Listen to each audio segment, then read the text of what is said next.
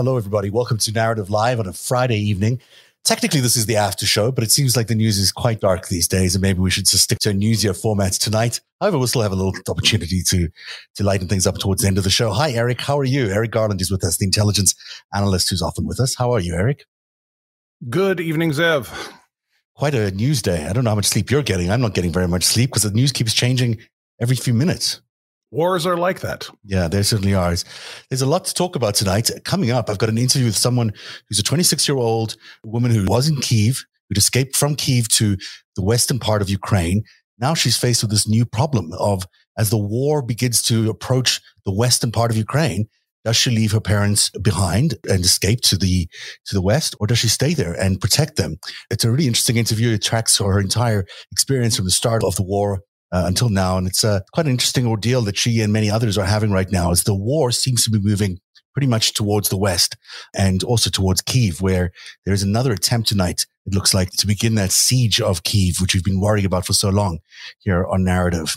So that's coming up. Plus, we've got some interesting news about how Putin is interacting with uh, his FSB. You know, the FSB is supposedly a domestic intelligence thing, I always thought. But apparently they have a foreign intelligence arm. And it's uh, that foreign intelligence arm that has been at the mercy of Putin's rage, apparently, for getting it all wrong. And we'll bring you details of that in just a few minutes as well. But first, Eric, I want to hear from you. Uh, you know, the war is changing. It seems like We've seen a heightened awareness of these acts of war uh, that seem to have, you know, in Mariupol, we've had this maternity hospital that was attacked. Yeah, there was a psychiatric hospital attacked in Kharkiv last night. The indiscriminate attacks by Putin's armies and missiles are beginning to me to feel like genocidal attack. And it doesn't even look like he's even pretending to to just uh, you know target uh, the military. Well, let's let's remember that uh, Russia's number one weapon is propaganda and uh, the creation of uh, narratives and uh, the use of. I mean, information warfare is probably the one they're best at at this mm-hmm. point. They uh, they can't keep an aircraft carrier going, and you know very obviously their conventional military uh, has a lot of issues, and uh, especially since their economy is going to collapse behind uh, the front lines, mm-hmm. um, you know their ability to sustain conventional military is going to be curtailed to a very short period of time compared with a lot of conflicts that, that we've seen in the modern era. So, information warfare is the best thing that uh, Russia's had in a while. What's interesting is after you know five well, depending on how you want to put it, between five and eight years, you can either start with uh, perhaps uh, Russia's successful support of Donald Trump's presidency or go all the way back to the invasion of Crimea and uh, the Donbass and how they were able to spin that to the world community at the same time that uh, they were welcoming guys like Edward Snowden, who were nominally exposing uh, America's war crimes to the world. So, they, they, you know, the Russians really did a lot with not much resource and managed to grab a hold of the world narrative and recast their aggression and their transgression of uh, you know, long held diplomatic norms, such as not invading the borders of your neighbors with irregular troops and going, well, this is, well, there's some people who speak this language mm. here. I mean, the United Nations could not tolerate that in every country, any set of countries where that's true, because language groups cross boundaries all the time. Uh, I don't think the United States government would particularly put up with it if Canada invaded northern Vermont and northern Maine just because there are French speakers there. no, um, I don't think so. Happens, you know, it's true, but if the you know the Quebec government started a propaganda campaign about how we've got to rescue uh you know Bouchard and Ducharme and uh Charbonneau, it would not it would ring very hollow, and that's yeah. what Russia's essentially done. So, you know, if they're an information warfare state, what they've got is terror and uh, to show the Ukrainian citizens and anyone who would challenge them that they're willing to do whatever it takes. Mm. And that includes for them, you know, atrocities. That's a very typical Russian attitude. You know, after five to eight years of dealing with them, the Western nations have a way of finally combating that narrative and going, no, no, we're going to make this about your atrocities and mm. your incompetence. So they are not able to grab a hold of the narrative the way they were able to when they invaded and took Crimea illegally, when they invaded the Donbass illegally. They don't have access to that. We've stopped that, or they're getting, you know, intense fighting. So at least our own people don't buy it the way people bought into the Ed Snowden narrative. I think it's so interesting what you're saying is that basically the the the worse the atrocities, the more weak Putin might actually be because it really is all he has at this point. You know, strategically, he's not doing very well in the battlefield. So what he has in this information war is the appearance of atrocities and terror, which he, you know, will intensify because that's all he has. It is actually a bit of a sign of weakness. Well, I mean, he's for all he's talking about the Donetsk People's Republic and the Luhansk People's Republic, mm-hmm. he's basically turned, um, you know, the or rather his little green men and his little green mobbed up political puppets have basically suspended the rule of law. Is my understanding in those two areas, mm-hmm. and uh, you know those areas have been turned into two of the biggest hellholes in Europe. No one would want to live there. Mm-hmm. Um, you know, he he doesn't you know, he doesn't have anything other than terror of, you know, look, uh, what, what, he does in the, the Donbass region. This is a classic Russian technique. You, you, you grab some place and then you issue demands that are ridiculous. And you say, well, of course I get to keep what I already have, but mm. you need to give me more here so I don't continue all the way to your capital city. Mm-hmm. You know, yeah, it's, it's, like, it's the mob, basically. Hyper, yeah you know, uh, aggressive dogs are the same way, and you got to snap in the snout so they uh, understand not to go any further. Exactly, kind of how you have to deal with guys like Putin. Um, just last night, you know, the, in, in in terms of increasing the range of where Putin and the Russians were invading, uh, there were two missiles uh, targeted, or several missiles targeted at two new cities that had not been targeted before: Dnipro and Lutsk. Um, Dnipro is uh, sort of westwards of Mariupol over there and towards the, the path to Kiev. This made a lot of people worried that, you know, perhaps, perhaps this means that he's starting to broaden his attack outside of that eastern and southern part of Ukraine, which he had been targeting until now. It's unclear whether that's in fact turning out to be the case. You know, those missiles did land in, Dnipro and they caused some damage and in Lutsk as well. Lutsk very worrying, of course, because it's just near Lviv, which is where a lot of the diplomats are and a lot of the other you know, the escaped population from the east has gone to Lviv. So there's concern around there. But, you know, for all those missile attacks, that did not seem to be anything more than that. I mean, it just seems like lone missiles being launched, you know, from outside of the country, certainly targeting new cities. But, you know, the way they've been targeting cities, it's been sort of indiscriminate up until now. And then there's been conversation all night long and all day about what's going on with the convoy around Kiev.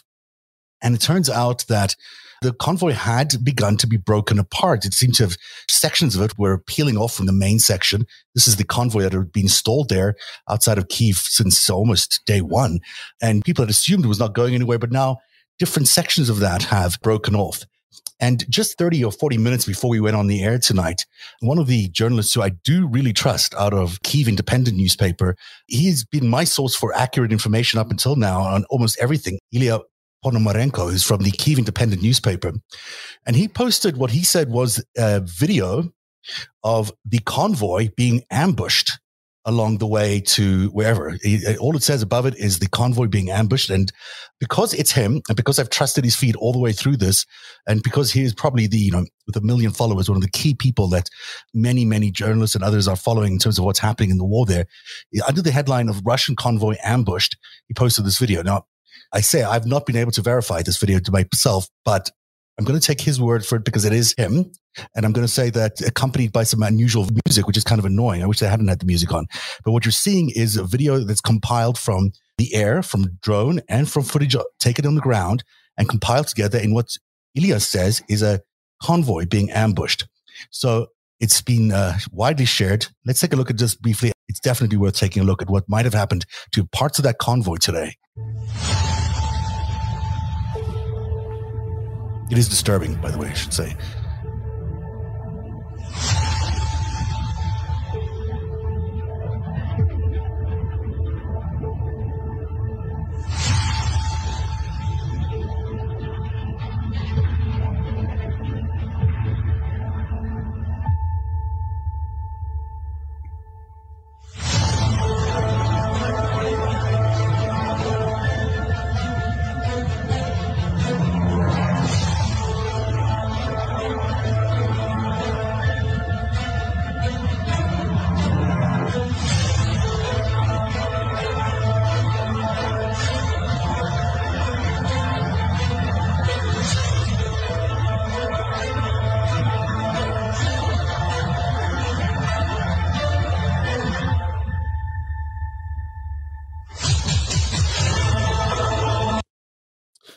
That appears to be what it is. It appears to be a convoy of uh, Russian tanks being ambushed along the way as they were moving today. We know they were on the move today, and there was some interesting reporting that was very uh, controversial around whether this was viewed as something that was going to be a serious threat to Kiev overnight or not. And maybe this is one of the reasons that Question. Kiev did not uh, get uh, so heavily hit yet so far tonight. Yeah, go ahead you know, I, I normally would uh, judge these based on after action reports uh, that uh, have yeah. a, a, higher degree of um, of 100%. detail, but those are probably not going to be available on Twitter. But did, was there any identification as to where that was located, where that footage was taken from? They do provide coordinates. It's northeast of Kiev, is what it says on the MO1. Other than that, I don't have much more. You know, it is difficult for me to say, other than the fact that this guy's reporting has been spot on and accurate all the way throughout. And he's, you know, the leading online voice of this. I don't have any other details. So I am waiting to find out more. And I think it's interesting that just uh, worth keeping an eye on whether that is in fact legitimate events that happened today. If it is, it'd be very dramatic if the Ukrainians were able to ambush parts of that convoy. And of course, this was just posted a short while ago. We're still in the heat of this. So we might not uh, know for a little bit of time here. Right. So, you know, one of the reasons we've discussed on this program the importance of air superiority, that neither, uh, and there's many, many reports of this, that neither country has complete air superiority. The thought is uh, if uh, Ukraine is playing with a greater uh, number of modern jet fighter aircraft, uh, they can repel both bombers and fighters and drones and achieve the hope is that they will achieve air superiority. When you have that, then you can drop bombs on anybody that's on the ground that's coming for you. and so, you know, the footage we just saw, that mm. seemed like a very typical pattern I've seen when people are trying to, you know, drive in a straight line and then somebody from above, perhaps in a drone or in a bomber aircraft or a fighter, my favorite being the A-10 tank killer, the A-10 Warthog. Um, you know, when they start shooting at you, you tend to look for other options very quickly and they may not be available to you.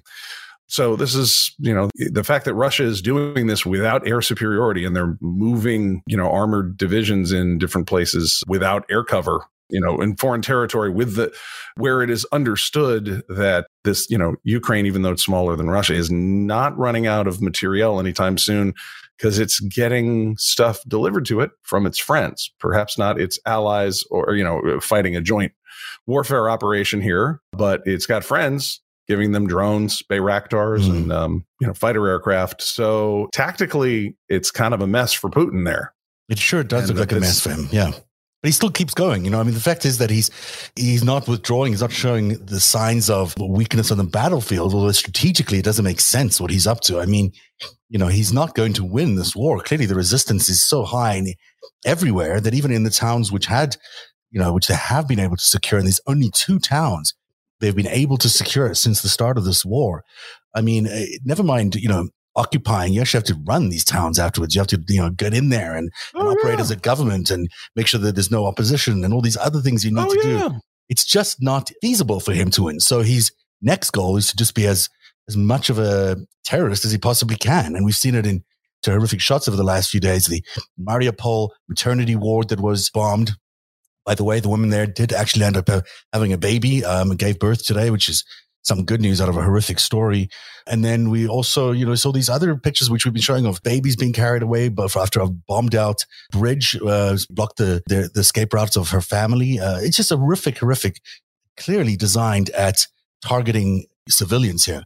And you know, thousands of them appear to be dead. We do not have an official death toll from what's going on, but it looks to me that at least 1,500 people have died in just Mariupol alone. The latest death toll. Kharkiv is also apparently in the thousands. So it's really dramatic numbers, and they could only be achieved if you were targeting indiscriminately at these cities. Right. And when we're talking about death tolls, we're not talking about Ukrainian regulars or, um, you know, we're not getting tallies of uh, how much of helicopters, aircraft, armored vehicles are being taken out. Um, we're just hearing of a total number of bodies. Civilians. So These I want to civilians, by the way. These are civilians death toll I was talking about. The actual uh, army death toll is is obviously lower, which is kind of amazing because it does indicate as well that they've been targeting civilians higher at the rate they have. It. On the other side, the Russians have apparently lost between 9,000 and 12,000 troops, which is a lot. A lot of the weaponry, a lot of the assets that they had in terms of vehicles and elsewhere and other things have been eliminated from the battlefield fog of war, it's going to be hard to pinpoint exactly where these, uh, you know, where these numbers are, and that'll Hmm. become more evident in time. What we can say now, and I'd like to forecast out a little bit to jump off what you said.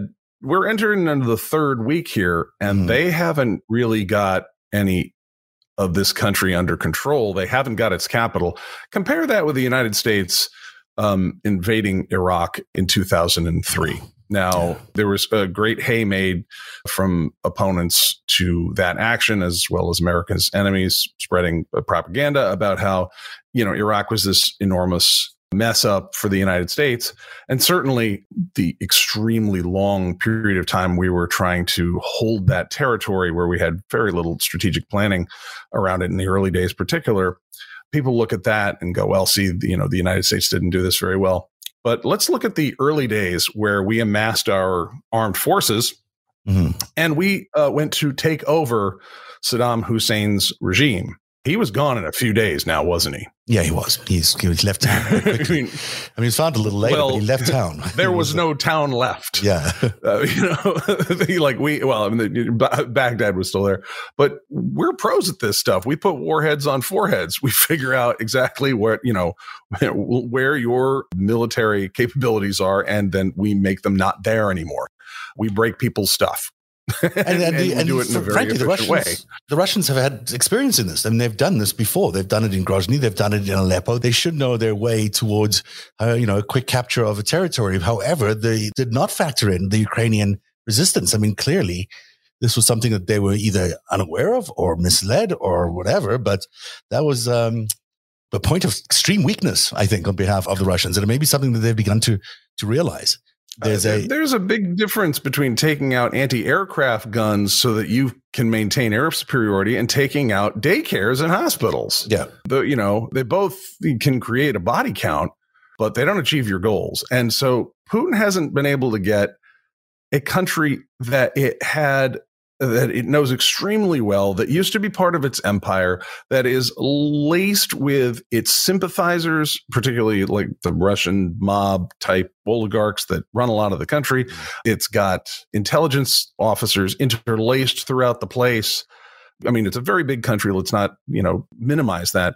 But there are very few places that are going to be as close to home and easy to take over if russia's a major military power than Ukraine. And Right. we're in week three, and he's taking shots at kindergartens. And behind him, the economy is burning. Uh, the law firms, the banks, the corporations started pulling out in the last 48 hours. The United Kingdom has finally sanctioned Roman Abramovich and Oleg Deripaska after, at long last, I mean, they've taken out the owner of Chelsea Football Club. Mhm. Um, I also just saw And, uh, Vekselberg was just targeted by the U.S. Treasury, announced uh, in just the last half hour. A new round of sanctions targeting v- uh, Viktor Vekselberg and three family members of President Vladimir Putin's uh, spokesperson, Dmitry Peskov. You know, Vekselberg's a big deal. Vekselberg is about as big a deal as you can get in oligarch land. Vekselberg uh, laundered money into Trump's inauguration in 2017. Yes, he did. Vekselberg met with Michael Cohen Mhm. for a million dollar contract through Columbus Nova. And he invested in 2016 into Gawker, oddly enough. And, That is an interesting uh, thing. I, I often wondered, uh, tell you what, some of the former Gawker outlets didn't like me at all for two or three years. Oh, There. yeah? You weren't They- liked by Gawker? Well, Gawker's Now Gawker's is, uh, or well, the, sub the subsequent um, zillion um, web zines they have, I think Mhm. they had somewhere between 100 and 200 different hit pieces. Though I have to say, they gave me one of the, the better blurbs out there. They called me a super spy. So I know Oh. they meant it as a as snarky, but I'm going to keep that. I'm Do we have a super spy as a guest at our show tonight? Wow. Wow, that's, that's that's described by Gawker. I feel very special to have to have a super spy Eric Garland there. Look at your from your from your They're the only den. ones who they're the only ones who call me that though. Council, your- is- fellow of the Council of uh, Competitive Intelligence Fellows, perhaps, but not a super spy. But so you- there's a first for first time for everything. Is that your uh, big lair there that you have all the you know you're able to monitor the entire world from your space over there? That we it looks pretty high tech there, along with your Oh, I mean, before you get the coveted Gizmodo Super Spy Award, Yeah. uh, they make sure that you have a radar big Oh. enough for uh, Yeah. I hope you have a big radar. Um, yes, yes. let me move on to talk about uh, what I think is really interesting that just broke as well earlier this evening. This comes out of what Putin's apparently doing in his rage, because it does appear to be rage. Again, there are a few people I trust online anymore, but in terms of a source around what's happening with the FSB, Andrei Soldatov is one of the people you go to to check out what's happening in the FSB. So when he says things, I am interested in what he has to say. And tonight he has this little gem of a post and an article that's accompanying it that says Putin appears to be truly unhappy with the FSB in Ukraine. He attacked the five service SOIMS. I'm not even sure what that is, but the FSB's foreign intelligence branch. Sergei Beseda, the head of the service, and his deputy Bolyukh, um, head of the DUI, placed under house arrest, according to my sources inside. So Andre is very plugged in. Andre is very plugged in. And this has also been published, by the way, by uh, a NATO affiliate. So I actually think that there's some veracity to this reporting that Putin may be a little unhappy with the FSB, who were tasked, I gather, with being the, the eyes and ears for him in Ukraine. There were, according to this article, the Fifth Service was responsible for providing Putin with information about political events in Ukraine on the eve of the invasion. And it seems that after two weeks of the war, Putin finally realized that he was simply misled. The Fifth Service, uh, fearful of angering the boss, simply supplied him with what Putin wanted to hear. And, you know, just to make sure that, oh. you know that I'm not making this up. This is one article that uh, uh, was written by the guy, but there's also a follow up now, which was published, as I said, by a NATO affiliate under the headline Putin's places spies under house arrest, which is um, pretty legitimate looking in terms of the sourcing of who they are because they're tied to NATO. Before you jump in, then let me say a couple of other things. Our sources report that General Beseda and his deputy have been placed under house arrest. Among the reasons are the misuse of funds allocated for operations, as well as poor intelligence operations, you think. And indeed, the intelligence of Putin's career intelligence officer, as it turns out, was put out of hand very badly. That is interesting stuff. I have, you know, reason to believe this is accurate, and if he's going after his intelligence people for providing bad intelligence ahead of an invasion, oi. Well, first of all, they were just telling Putin what he wants to hear. That's a classic complaint from Russian intelligence versus uh, the old Soviet Politburos. Really, it's every intelligence analyst and the decision makers they serve at some level, but it's very classic with with Russia.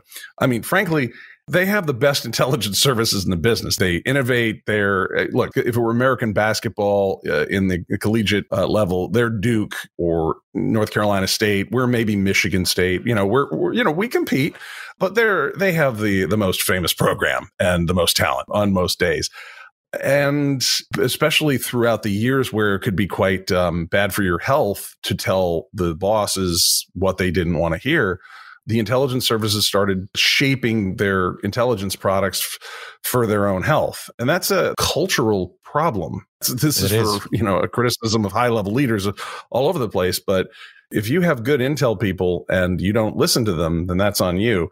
Frankly, Russia would be a lot more successful as an empire. I'm glad they do this because they would be a lot more successful as their evil stuff if they did listen to their top level intel people who are usually the best in the world.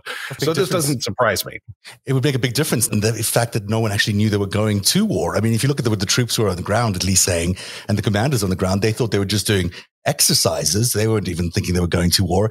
Imagine if the FSB was under the same illusions and then they thought, well, if he wants to report about what's going on in Ukraine, sure, I'll give him what he wants here you go, Mr. Putin. Here's what you expect from us because we want to keep our lives.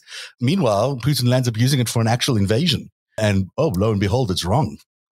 Uh, this is getting very ironic if we go back to you know the Iraq War in 2003. There was a lot of people threw shade at the United States intelligence community, which really peeved a lot of the USIC because it's like, no, we did not tell you to go ahead and just invade Iraq like that. I, I remember I lived in Washington. I was an intelligence analyst at the time, and everyone was like, "We're doing what?"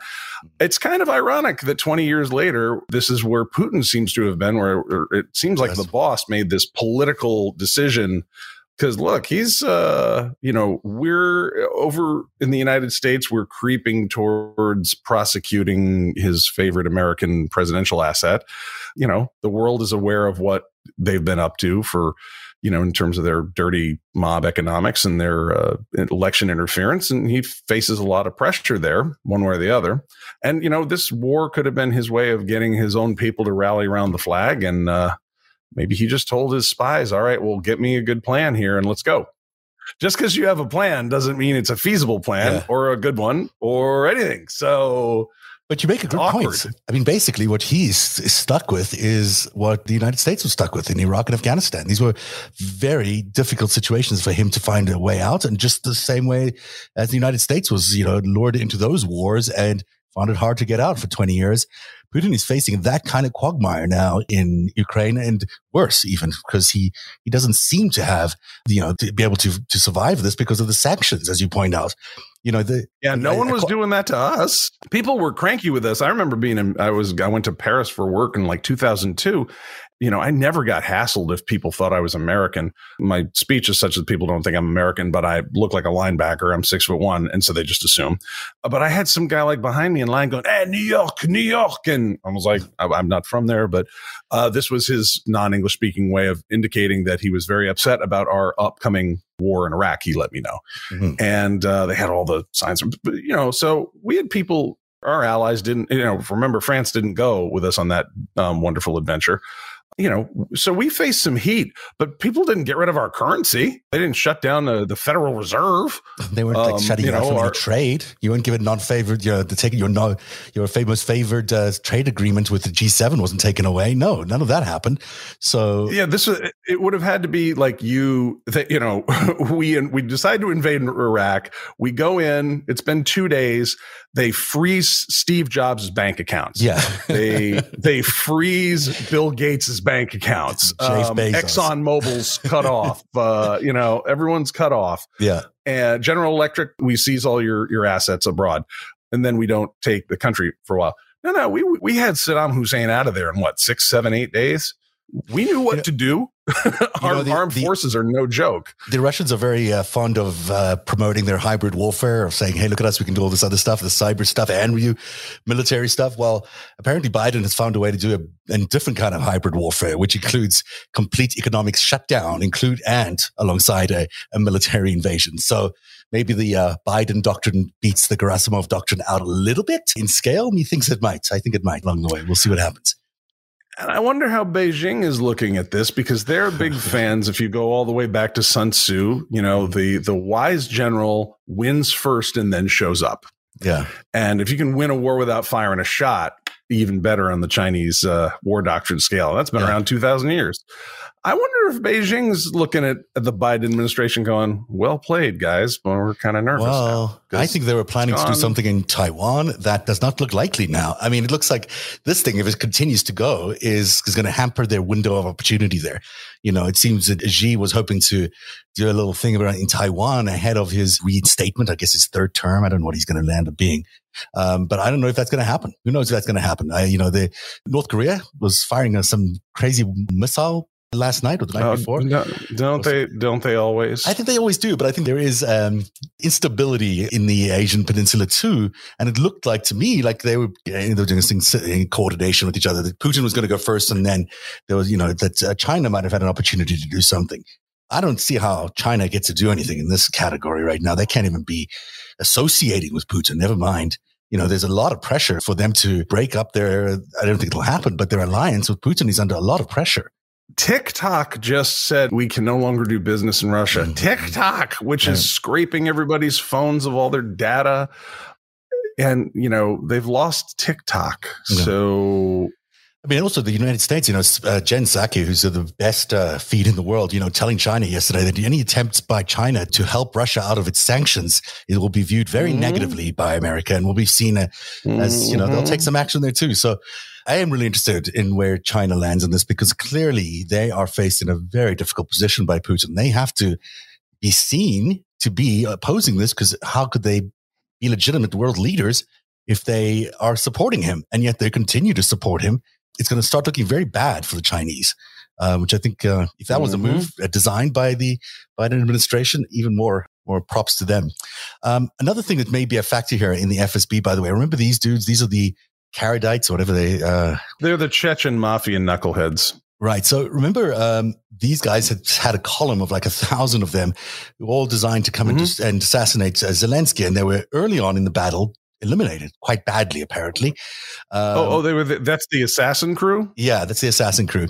There's a thousand. Their paintball apparently. pants are really clean and everything. wow. Good luck, guys. So the story behind this is that the FSB apparently leaked this information to the Ukrainian intelligence services that these guys were coming to, or a disgruntled FSB officer had leaked this information that these Kadyrovites were coming to get to Zelensky. And that's one of the reasons this information was able to be acted upon and they would take it out. So if you add that story that maybe someone from the FSB leaked this information to the Ukrainians to this new story of the FSB's heads are now under house arrest, you might see a correlation there. Well, also, you know, within the last 48 hours, there was a briefing uh, from the heads of our intelligence community to the Senate Select Intelligence Committee. And uh, Director Nakasone of uh, the NSA confirmed that we've been providing signals intelligence, which is about 80% of the actionable intelligence that America comes up with. We've been given the, the good stuff over to Ukraine. If people recall ancient history, the Dutch had the Russian SVR services on camera and totally keylogged for all their cyber attacks on the United States in 2014 and 15, where Russia was using its intelligence services to hack into the State Department and uh, the Joint Chiefs of Staff. NATO was tunneled so deep into Russia's intelligence services, we had their intra office cams hacked right. somehow, which that came out in January of 2018. I had the fun of uh, translating one of the articles from Dutch to English, uh, which was hilarious and just in, in terms of its content.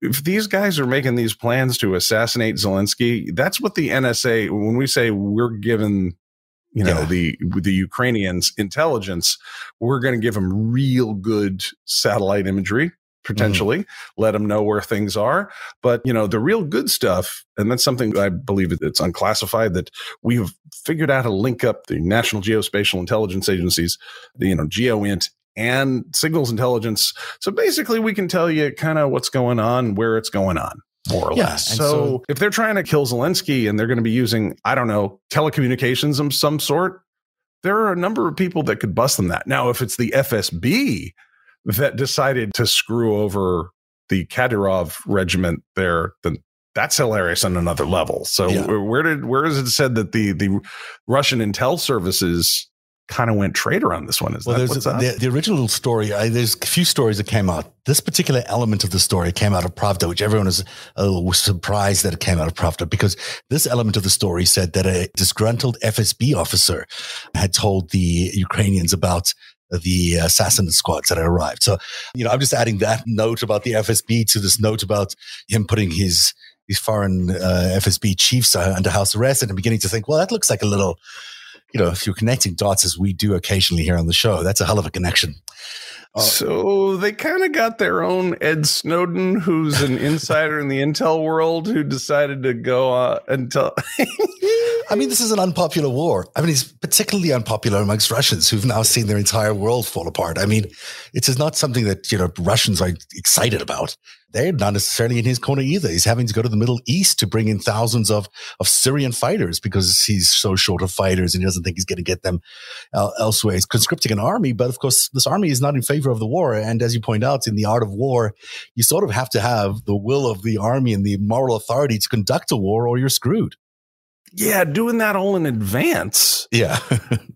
yeah is a good idea because Ukraine didn't invade them by shipping Kiev via shipping container uh, across the Russian border. The, the Russians came with their stuff over to Ukraine. This was all their idea. Yeah, this is all just idea. not going well, Zev. It's not going well, and you know it's awful that there are thousands of people in Ukraine that are suffering, and that they're you know the victims of war is, is it's cruel what's going on in Ukraine. And it's, I'm glad that we've heard tonight from Macron and from other people saying to Putin that he really has to stop. I mean, the kind of sanctions they're going to propose next, according to Macron, are going to be absolutely crippling. I don't even know what those might be because they've already been so many crippling sanctions. But you know, this indiscriminate, I'm going to say genocide. I think it's beginning to look like genocide where you just sort of are just trying to wipe out towns for no good reason, like just to annihilate them and annihilate everyone in there and starve everyone and not provide them food, uh, water, supplies. And this is not within any understandable lines of war or acceptable military invasion that I think we're allowed to do in this century in our modern days. I mean, I just, I don't know the conventions as well as you do probably, but this seems like a, we've really crossed the line here that the, this is in, you know, war crimes for sure. And they're doing badly. They are doing badly. Now, I've got this interview that I'm going to run now with someone who is terrific, Lilia Slobodian, who did this interview with me a few days ago. It's about 20 minutes, and I hope you'll enjoy every piece of this. And it's certainly interesting. It talks about how she's uh, dealing with the choices she's got to make as someone who comes from Kiev, who escaped to the western part of Ukraine, where she's now with her parents.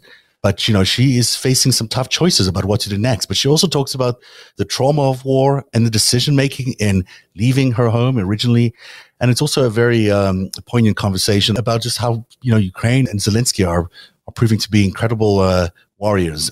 But in the meantime, let me uh, wrap this up here. Is there anything else you want to say about anything else we've discussed so far, by the way? Is there any, anything to wrap up in terms of the intelligence news that we've had this evening? Still watching the radar. Yeah, still a giant radar. All right, so here's my interview with Lilia Slobodian. Again, it's day 10 or day 11, as it were, for Ukraine. So I apologize if some of the timing seems out of whack, but uh, hope you enjoy this interview with Lilia. Joining us from Ukraine is Lilia Slobodian, who is a Ukrainian who's uh, escaped Kiev but has uh, now found herself in, in, the western part of Ukraine with her parents. And Lilia, welcome to Narrative. It's good to have you with us. It seems incredible how much your life has changed in just uh, 10 days. Yeah, it changed the moment it started. I would say for me, it changed even before that. So when there was uh, a massive military buildup, there was a lot of talk that, you know, this, that there is a threat it might happen. Uh, Putin might uh, launch a full scale of war and it might impact the whole territory, not only the eastern Ukraine, which already fought war for eight years. Uh, so there was this like the anticipation of war is another kind of torture for me. Mm. I think it's really terrible because you live with realization that soon everything might change and you don't really know what to do. When we were watching the news in the days leading up, it was interesting because there were two messages being sent to us. There was the message being sent to us by the Americans that said, you know, there's mm-hmm. a big onslaught coming. There's a large military buildup that's going to attack potentially all of Ukraine. And the other news we were being told was from the government of Ukraine, the Zelensky office that said basically this is not going to happen. There's no ways that uh, that Ukraine is going to get invaded by Russia. What was it like for you? Which uh, were you hearing both of those messages, and why do you think there was such dichotomy there between those two? I would actually correct the Ukrainian side. So mm-hmm. I don't think Zelensky was saying this is not going to happen. What Zelensky was saying is that we have been living with this threat mm-hmm. for years. There is a risk. It has always been like that but talking about the risk all the time doesn't help. So right. this was his key message. And I can understand that not only as a citizen who would like to hear good news, but also I understand how does it influence the investment market and the economy. People start like panicking, withdrawing cash, companies leave Ukraine, and it has a massive like economic toll without mm. any military action on the ground, we already had a negative, yeah, an economic toll. So I do understand him, um, but I also think that maybe he did downplay the threat in a way that was not necessarily helpful. So for me as a citizen, I would be much more, I don't know, comfortable if he would say, okay, we acknowledge this threat exists, but we are taking this and this to to be able to fight it back. Right. Or you could take uh, those precautions that you might want to take personally in your life. Yes and no, in the sense that the, the, the only precautionary would be to leave the country. Mm-hmm. Because as a civilian, how can you really help in the world? This is what I thought till the moment it started, but now I see that civilians are also really important uh, in, in, the defiance and in helping to win this war because there are different fronts, not only the military one. But still, I don't know, it's a very like scary and unusual situation uh, because yes it is true we have war for eight years in the east of ukraine but east of ukraine is i don't know 50% of the territory or it's it, it hasn't influenced everyone so when it finally did happen when there was the outbreak of of the further attack into ukraine what were you doing at the time? When did you first find out that this thing was really happening? So I work in international organization, and ten days before February 24th, we got the news that all expats have to evacuate urgently. So it was after Biden's statement that there was a concrete date when the invasion will happen and that it will also involve Kiev. Yeah, all the expats were evacuated and the local staff was kindly invited to leave Kiev. Mm. I was in a privileged position because I come from west of uh, Ukraine, so I have family here, and I had a place to go. I will never forget the moment when you leave your house and you have this idea on the back of your mind that this might be the last time mm. you are, are here, and it changes your perspective of traveling and moving completely. Like it's right. not just a ride home you mm-hmm. take. Mm. It's completely different uh, meaning and context. For me, that was probably, it wasn't the hardest what the first day of war, but that was the first hurtful, yeah. I would say, episode. When, you're packing your apartment up or you're packing a suitcase up, did you think about this might be the last time I'll see this apartment or I might not be back to this part of Kiev at some point? Or did you always assume you're going to be back to the same place at some point? To me, it was emotionally too hard to somehow accept, to treat this escape as mm. something long lasting. Honestly, I didn't properly pack. I took my laptops, my, I don't know, yeah, documents mostly, but like really essentials because when I looked at my wardrobe, I was like, either take everything or nothing. I'm not able to take everything, so why would I take something? And I was kind of treating it, okay, this is a two weeks escape, nothing big. I will mm-hmm. definitely come back. I mean, I was, I was saying this to myself, but of course I, deep inside, I knew what is the reason why I'm leaving. So there is always the, yeah, emotional toll, but you try to somehow work with it uh, mm-hmm. and to stay optimistic. Yeah. And now how do you feel about things? Do you feel like you're going to go back to that apartment that you lived in in Kiev and, and you'll be able to resume your life, even though it'll be obviously disrupted in many ways? But when this war is over, do you think you'll be returning? I'm uh, 100% confident I will return to Kiev. Whether my apartment will be there, yeah, I don't think I know that the city will look completely different to what I left. But I am 100% sure that Kiev will be Ukrainian and that I will go back because this is the city which is home to me and the city which I really love. The amount of apartment buildings that have been struck in Mariupol, it looks like a, a completely different city. How do you feel about seeing those changes in your country. It must be devastating. Many lessons learned from this, I think. First, I want to travel all around my country after all of this right. ends.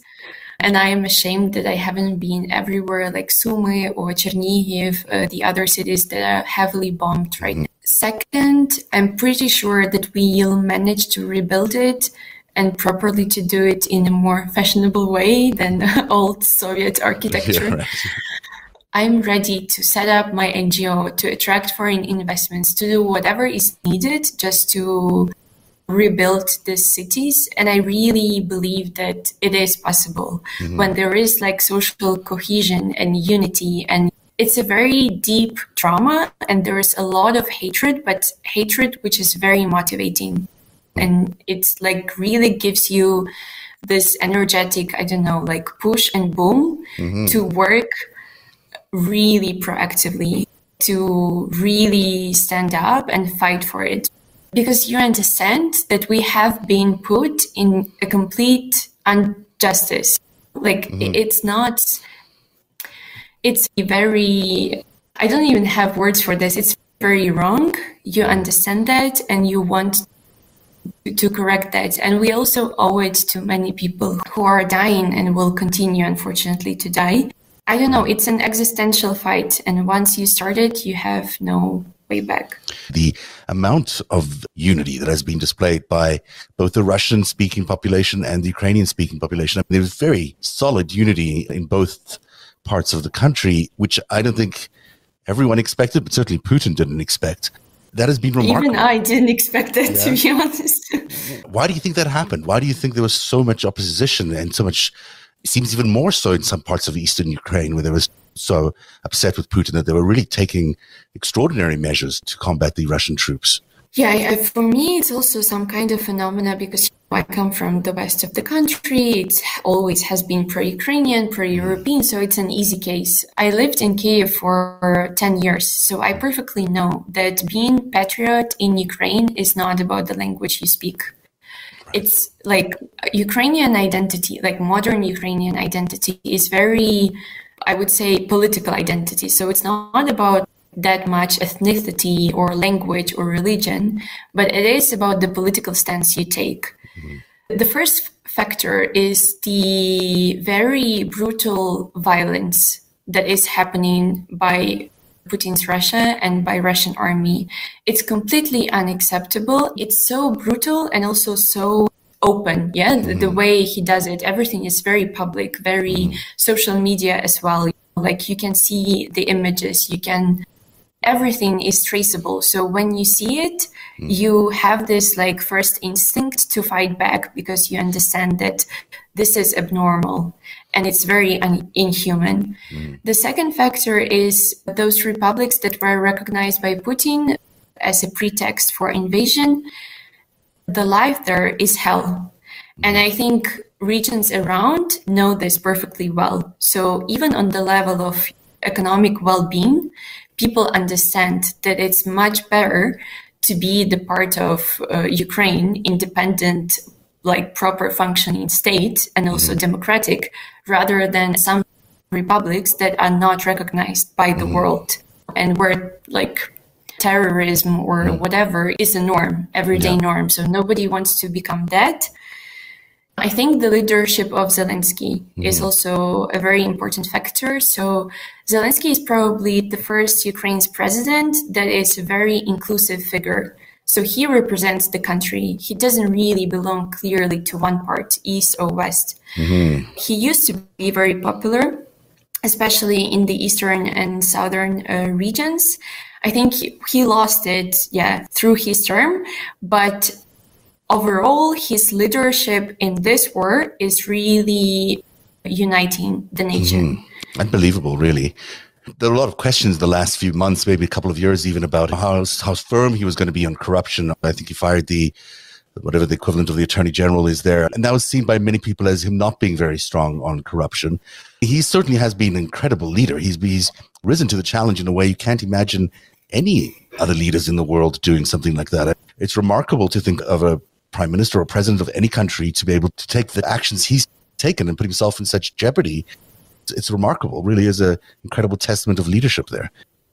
I know. I am so proud of the fact that finally Ukraine has that kind of leadership and that it is seen and acknowledged by the world.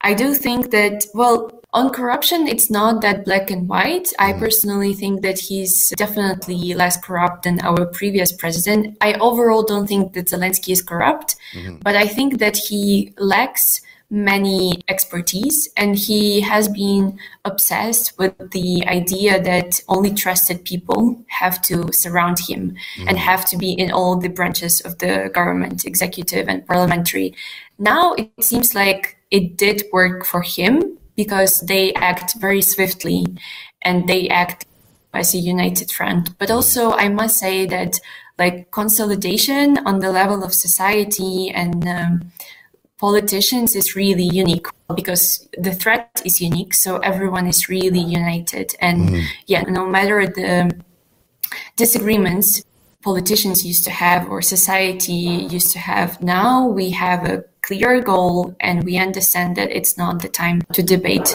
The impressive act by the Ukrainians in general to decide to stay and fight is remarkable. There's another path completely where everyone could have said, well, we're leaving. We're all leaving the country. And that has not happened at all. That seems uniquely Ukrainian. And I don't know if that's because you've been at war already for the last eight years or whether there's that you just the love of the country is so deep that's absolutely ingrained, but it's not necessarily the same thing that would have happened elsewhere in the world. Yeah, I think it doesn't come from a good background, to be mm. honest. Our history is pretty tragic. And if you listen to Putin's speech before the evening he recognized the republics in the east of Ukraine, mm. you would understand that he denies the very right of Ukrainians to exist. Mm he doesn't accept the fact that we can exist and that we can choose our future, mm-hmm. which is pretty humiliating. Mm-hmm. And it's also a big driver for people to stay and prove that no, we do have this right. We are living on this land. It is our history, it is our identity and our right. And uh, of course, I'm not saying that it is very that those who left are traitors or something everybody fights on their own front. And I'm very happy that there are around 15 millions of Ukrainians uh, living around the world. A lot of them have already uh, a different citizenship or dual citizenship. But what Ukrainian diaspora has done for Ukraine is also like unimaginable. Like, I think this is why we have so many protests around the globe. And this is why it became the issue for the whole world. I don't know why so many Ukrainians stayed, but like for me personally, my parents are pushing me to leave every day, several times per day, because they are saying that I'm still young and I have to enjoy my life. And it's true. Why are you still staying there? No, no, I'm, I'm not saying that, yeah, I don't, I'm not saying that I don't want to enjoy my life, but I want to enjoy my life here. Honestly, I have no problem with traveling or relocating for work purpose or whatever purpose. I studied abroad, I worked abroad, but this is a completely different context. Like for me, leaving my second home in a period of one month will be really hard emotionally mm-hmm. because again you have to leave this place with the idea on the back of your mind that this might be the last time you see it mm-hmm. and it is insanely hard to somehow accept it and yeah well i'm also not leaving because my parents are here and well, I don't know how will I manage to evacuate them in case uh, it becomes very dangerous here. It's much easier to, to have some control over the situation once you're on the ground together with them.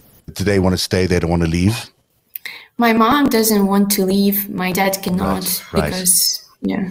It's a very difficult situation, that separation of genders there, because you can see it in all the refugees that are arriving in in Hungary or Poland. And one of the most difficult part is the fact that they can't be with their partners, leaving their partners behind to fight. Such a difficult situation to be in. So I can definitely understand that. Let me ask you about what's going on in the eastern part of the country, where it does seem, to me at least, that Putin seems to be consolidating a whole lot of access to warm water. You know, whether it's, you know, as he's now even attacking Odessa or planning to, and then there's the the entire coastline, basically, of what was Ukraine's coastline seems to be questioned right now as Putin's forces are attacking the entire coastline. If that's where the war reaches a stalemate or ends, that is not going to be a very easy solution or a very comfortable place for Ukrainians. How do you feel about the fact that he's being so strategic about those ports and the cities, which are so important to Ukrainian. To me, actually, he's not been strategic in a sense that I have been deeply surprised by how cruel, severe, and massive have been his attacks on Kharkiv. Yes. And it is really war crime. it hasn't been uh, ruled so by the court, but what is there? I have some background in the international humanitarian law, and this sure, is unimaginable. Sure. And definitely war crimes. This, the indiscriminate bombing uh, is unbelievable, and the advance on all these cities and the way that they've advanced, and the sieges are just un- inhumane in every respect. If the war reaches some sort of ceasefire or stalemate, and they say, "Okay, well, I've already made these gains along the eastern coastline here," that's going to be a very difficult solution. It's not really a solution; it'll be a stalemate. But if that's where it's landing up, it's not going to be very easy for everybody because it's like an expanded version of what you had before, plus no access to the water. Yes, but what I wanted to say is that what he's doing in these regions is the strongest vaccine for people to be anti Putin and anti Russia. That's why, for me, it's completely illogical and insane. I honestly don't get his strategy, but it's what he has done is just build a national idea over over a week which is very strong and united all across the country. You know, he might believe that he's captured some of these territories and he can keep them.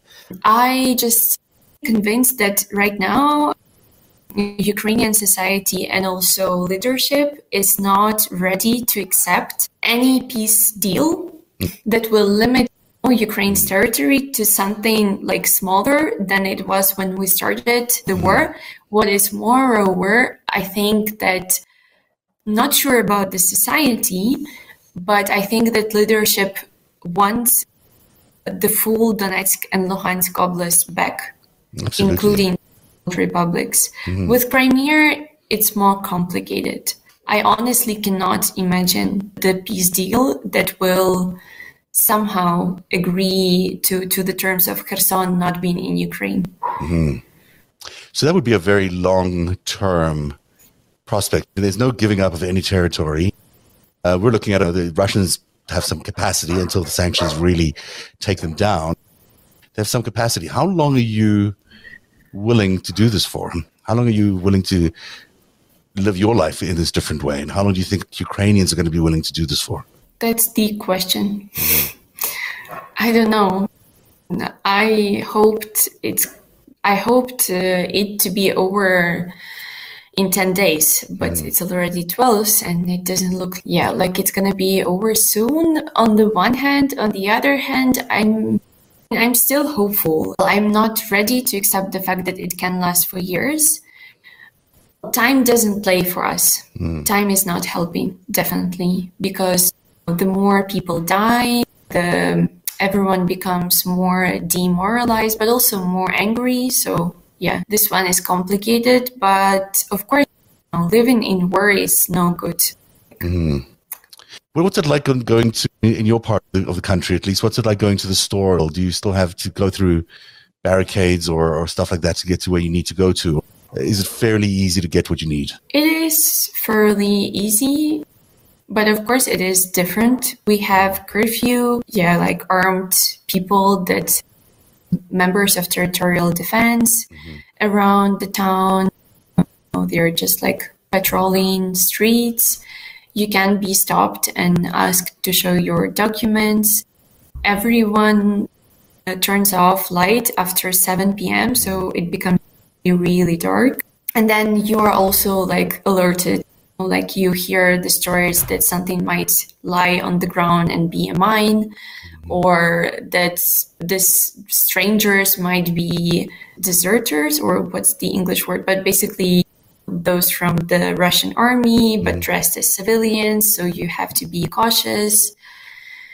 And yeah it's uh, very unusual i would say because i have always felt myself safe both here and in kiev now honestly in kiev i still have some like acquaintances who mm. stayed there, but I wouldn't imagine myself there. For me, it sounds and looks very scary, like really scary. It does look scary in Kiev, although it seems that they're maintaining a remarkable resistance. It seems so amazing everywhere in the country. Time is not your, is not helping you, but time is also extending because of the Ukrainian resistance. It's remarkable how much uh, success they've had. I think the world is learning a lot about Ukrainians in terms of a character, a, a dignity, and a community thinking and feeling that is unique, I think. It doesn't necessarily exist everywhere in the world. And maybe it's because we've never all been through it, but it must give you a lot of pride. You make a good point that you haven't been through it. It's hard to imagine how would you react once you didn't go through that situation. I think the I also I did not imagine how will we react and whether we will be as united as we are. Uh, so I think I agree that it is extraordinary. And I'm super proud of not only Ukrainians, but all Ukrainian citizens who live and fight there. and overall of people, even not here, like people around the world, how supportive they are, how ready they are to help and how ready they are to speak up about the truth and like i don't know stand by and be apolitical but understand that this is the war that is unprecedented and we have to well to stop it mm-hmm. and to do everything possible to stop it so i'm overall quite proud of humanity i must say it is a chance for us to to, to show who we are and maybe I, I, would be very happy if finally people would distinguish Ukraine from Russia and Ukrainians from Russians, because I think for, for too many years people did not occur, which is I do not blame, but still like in many cases it is offensive a bit once if you say that you are from Ukraine and you're like, oh Russia and you mm. speak Russian. And I'm like, no, not really. And when Russia okay, maybe not the whole Russia, but Putin's Russia denies your right to exist, this is pretty like triggering. So I am happy that this is opportunity for us and for the world to learn about Ukrainians and Ukraine. Talk to me a little bit about the what you're seeing the world do for you. There's this conversation about the no-fly zone, or various names for it. There's these Polish jets that are being discussed. There's so much that keeps going around. Personally, do you feel like the no-fly zone is an important test of Western support for Ukraine. Do you understand that there's a point of view there that could trigger some sort of world war? From what I hear, the no fly zone is a test for the West. Mm-hmm. In the eyes of Ukrainians, it is a test the West is failing. Because I studied geopolitics, international relations, and that kind of stuff, I do understand the position of US and NATO. This is the tragedy of the situation that you understand a lot, but you also understand that Ukrainians, because of their geographical location, have to die and go through all the suffering mm-hmm. so that the rest of the world can live in peace. Mm-hmm. And this is not okay. No, it doesn't feel good. As a human being, I wish NATO would intervene when I turn on my brain more, I think that there are a lot of creative ways ways how without direct NATO intervention we still can secure Ukraine's sky. Mm-hmm. And I think that now is the time when the West has to be very creative, bold, and swift. And I honestly I don't get the logic any like right now. I don't get that logic of let's not provoke, let's don't escalate because there is a threat of something bigger. Right. I just honestly, I don't think it works for Putin. Like he imagines threats. You don't have to threaten him. He is already threatened. Right.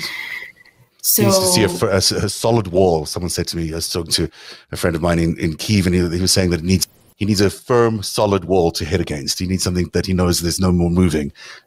And that means firm resolve by the West to do everything that they need to do to stop him. So that includes absolutely a no fly zone or whatever else needs to happen. It just needs to happen. And he should be given no room to maneuver around that. Uh, it seems that's the right attitude with Putin.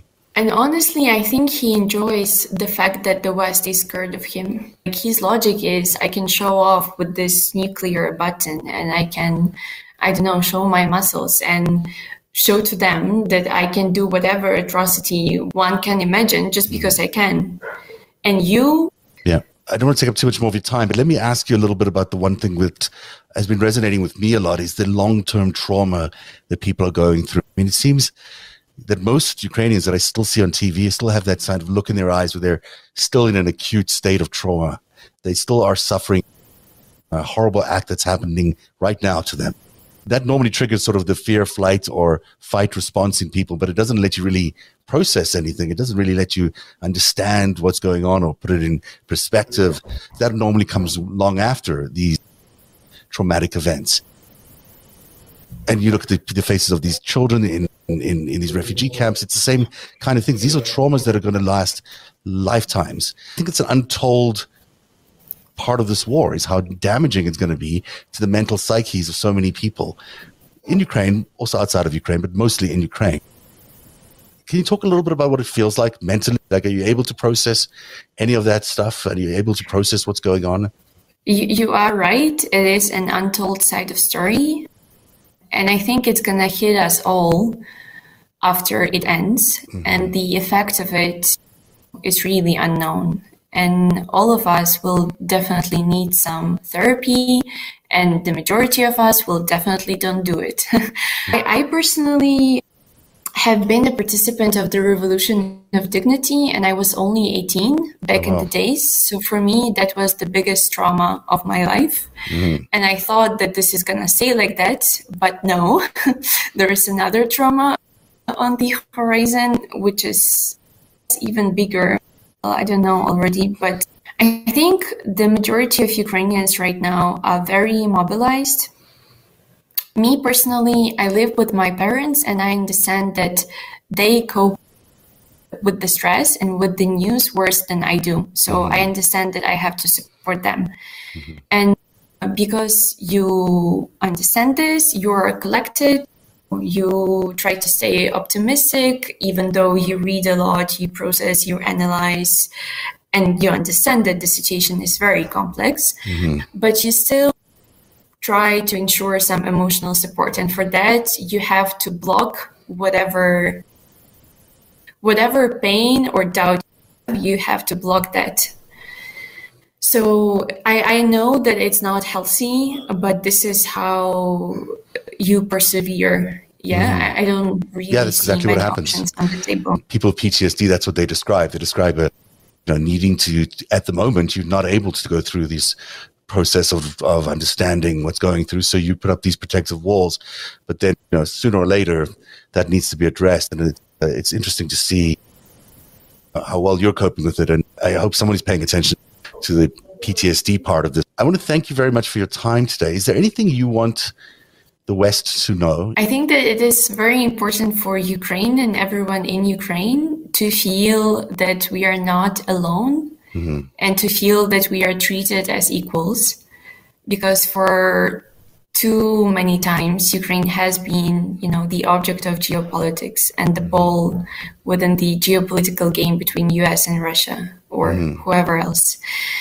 And uh, I think that we proved within uh, this 12 days that we are an independent and strong actor with our identity that we are ready to defend and with very Western values mm-hmm. that we are also ready to defend, no matter whether we are seen as Western or not. And I would, you know, love everyone in the West, I'm talking more about governments, to keep that in mind when the war is over and to mm. still to, to be able to treat Ukraine as equal. I also super super thankful to everyone who supports Ukraine, and it seems like there are millions of people who do that. So I just want to say that it's really heartwarming these days, and it is necessary, and you should not underestimate the meaning of it for us. Mm-hmm. It is heartwarming to see the world stand up to that. There is such a an understanding now of how valuable freedom is you spoke about participating in the dignity revolution. These are very important moments in you know, fighting for freedom and fighting for democracy. Uh, and uh, it seems that Ukraine is very much on the fault line of history there. You're experiencing so much of it and you're getting to uh, be a first hand witness to so much of it that in some ways it's a remarkable gift. It sure seems to us like the many pictures and videos we've been showing over the last few days are an indication of exactly that. The United Nations, by the way, is also saying that it has evidence of cluster munitions um, that have been used, and we think that's in fact uh, clear in some of the video and uh, and pictures we've been showing uh, over the last few days. Hopefully, the additional sanctions that have been introduced in the last 24 hours, which include the G7 and the G8, taking away the most favored trading nation status of Russia, which means increased tariffs could now be added to Russian goods. Uh, that's another factor that's beginning to play uh, into the uh, calculation around how long uh, we think uh, Vladimir Putin can withstand all these terrible sanctions. And so we'll keep watching that. Uh, my thanks to Lilia tonight for having spending some time with us, and also to Eric Garland. Really appreciate your time tonight as well. The news will continue, and narrative will continue to follow the news. We'll be back on Tuesday at 7 p.m. on the East Coast, 4 p.m. on the West Coast. We thank you very much for being here tonight. Until Tuesday, have a great weekend. Narrative is made possible by viewers like you. Join today and support truly independent journalism at patreon.com forward slash narrative. That's patreon.com forward slash narrative.